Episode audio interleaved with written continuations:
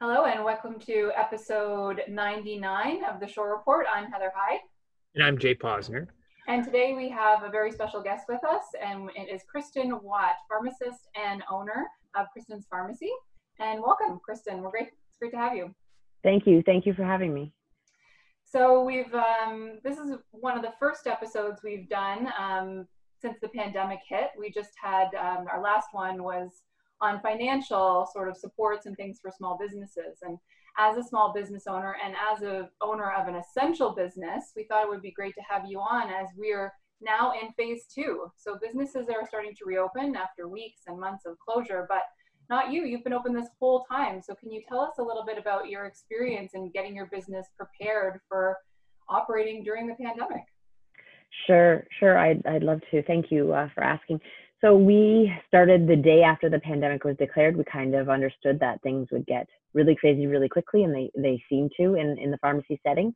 Um, we started passively screening patients at the door, and what that meant was signage at the door.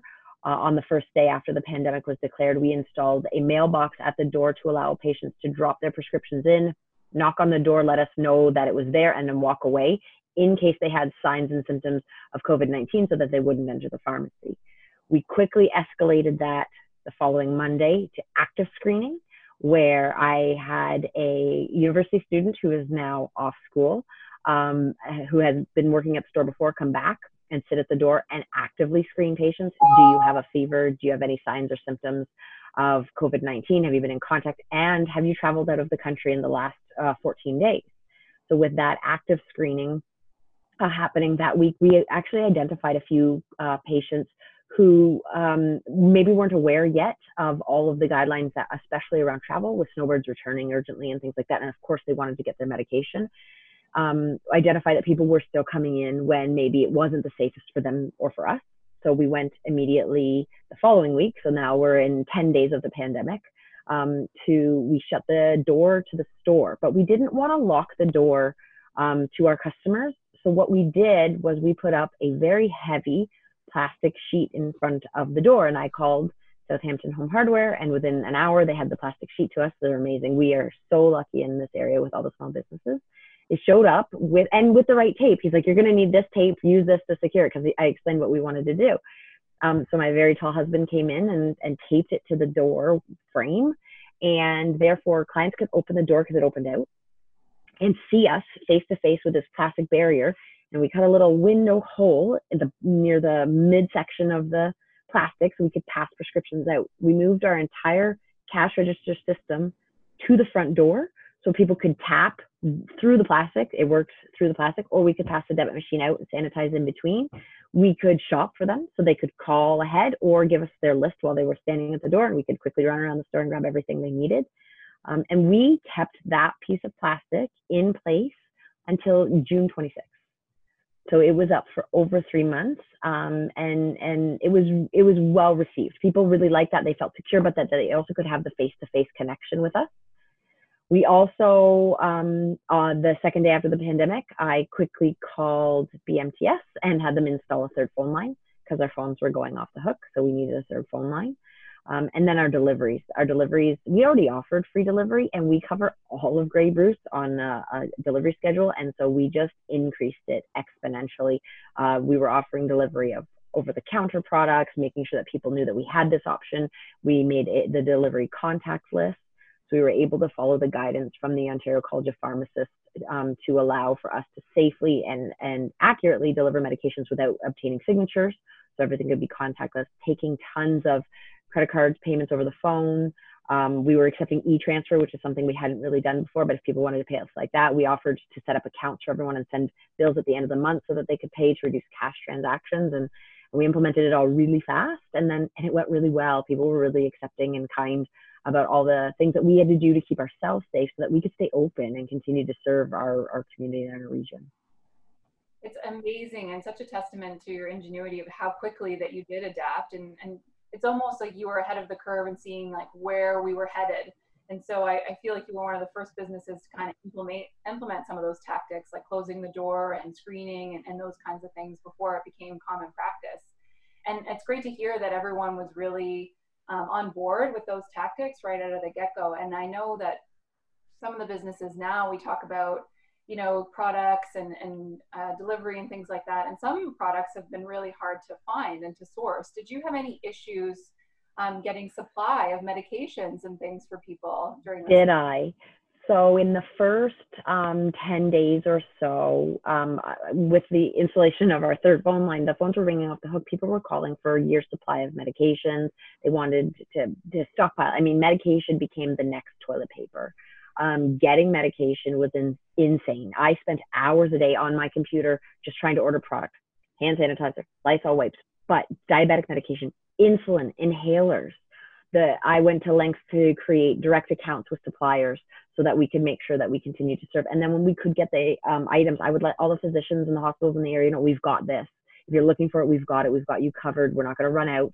Nobody that we serve left without the medication that they needed. If we couldn't supply the medication that they needed, we were able to contact the physician and substitute an alternative as effective, safe option for the patient. So every one of our patients always had their medication, but um, it, it, took moving mountains at times to get them. And, and I have incredible staff who uh, who were very instrumental in helping me orchestrate that. Um, and then and then there was the whole hand sanitizer and Lysol wipes and trying to secure those types of things. I was um, we got a recipe for hand sanitizer from I'm a compounding pharmacy, so from our resources.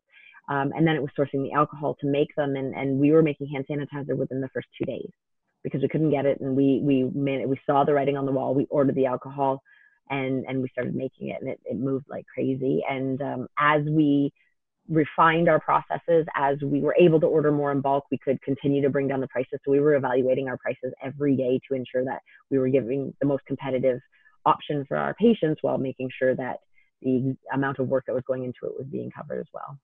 And this sounds also uh, smooth coming out of your mouth but it, this is all stuff that sounds like I think we, we were saying beforehand that, that, that, because there's no guidebook, you had to do this on the fly like and it sounds like uh, i don't have a question it's just really sort of I, I, like to hear that you've had to react without knowing what the future holds like nothing says when a pandemic comes do this i mean it's it's really a, a great story of ingenuity and and uh, working with Thank your you. staff to get it going i Thank mean you. i think some of the companies now i'm getting we're getting uh, sanitized but their months they took them two months you know you got them within a couple of weeks from the sounds of it yeah, within days we were selling hand sanitizer. Absolutely, within days. Um, it, it's a testament to my staff for sure, and then to the connections in the pharmacy community. I run uh, Ontario Independent Pharmacy Business Owners um, Facebook page, and local other pharmacies from the area, like Paisley Pharmacy. The owners are part of it, and and we chat about things. And well, what are you doing? And so people would take pictures of their front doors, and we took pictures of our front doors, and we were stealing each other's ideas because we, it was a community. We weren't we're not in competition with each other. The goal is is patient care, and so we all did it together. And and we have a great community group that in, in the entire province of uh, independent pharmacy owners to to really support each other and help each other. I think one thing that the pandemic has definitely done is just highlighted the amazing community support that we have, not only locally here in Saugeen Shores, but throughout Grey Bruce.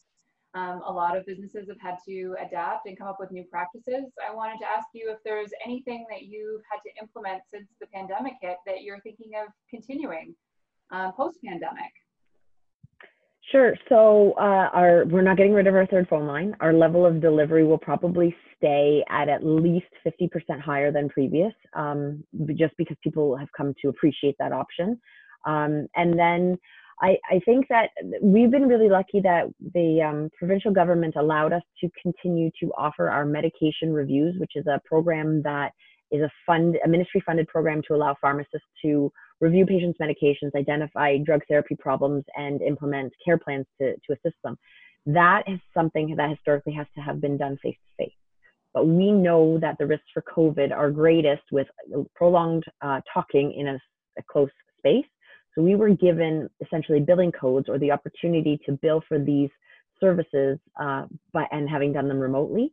So we, um, we do them by phone and now I'm actually piloting a project through my software vendor to, to do them in a secure video link as well. Uh, and it's something that provided the funding remains that we will continue to do. it's one less trip out for patients, especially uh, my patients who are very ill, my palliative care patients, my patients receiving cancer care. Uh, they love the opportunity to have the consultations remotely, and I don't need to lay hands on most of my patients. So it's great that we can do it in that fashion, and I hope that's something that, so long as the funding remains, we will continue to offer that service.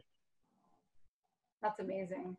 And I guess maybe just as a final thought before we wrap up, is there any advice that you would give for businesses that are just starting to reopen now? Uh, use public health resources. Our local Grey Bruce Public Health website is phenomenal. They have sections for many of the different business categories. If you don't fall in those business categories and you're not sure, contact public health. I've spoken with Dr. Ian Arra directly. Um, we've talked about uh, mandatory masks and, and safety and pharmacy reopening because I had questions and he kindly called me on my cell phone on a Saturday to answer every question I had. So reach out. If you can't find the answers, they can help you. Um, reach out to other like businesses and ask what they're doing. Remember that we are a community and and it's okay to share our ideas um, with everybody because if we come out of this together, we will come out of this stronger. So it's uh, it's really important that we share our ideas and and what's really worked and our failures, so that other people don't have to go through um, our our same failures to get to the same spot that that we're at. Yeah, that's great. I agree. And of course, we as the municipality, we have links to the Grey Bruce Public Health information as well, so you can always check it out there at saugeenshores.ca. Um, Jay, any final thoughts from you? Well, no, I, I would like to keep going uh, and doing more of these uh, types of shows where, as we progress through recovery and more medium term, I'd like to talk to more businesses and uh, sort of maybe um, reconnect with uh, Kristen in another episode. See how okay, six months now, what is it? What's happening and what's changed or what stayed the same? Absolutely, and six months from now we'll be in flu shot season, so it will be just as crazy. keep uh, keep uh, heading in the right direction. We'll get there. We'll get through. You bet. That's great. Well, thanks again for being with us, and um, we look forward to, to hearing how you're doing in the future. Thank you so much. Thanks again.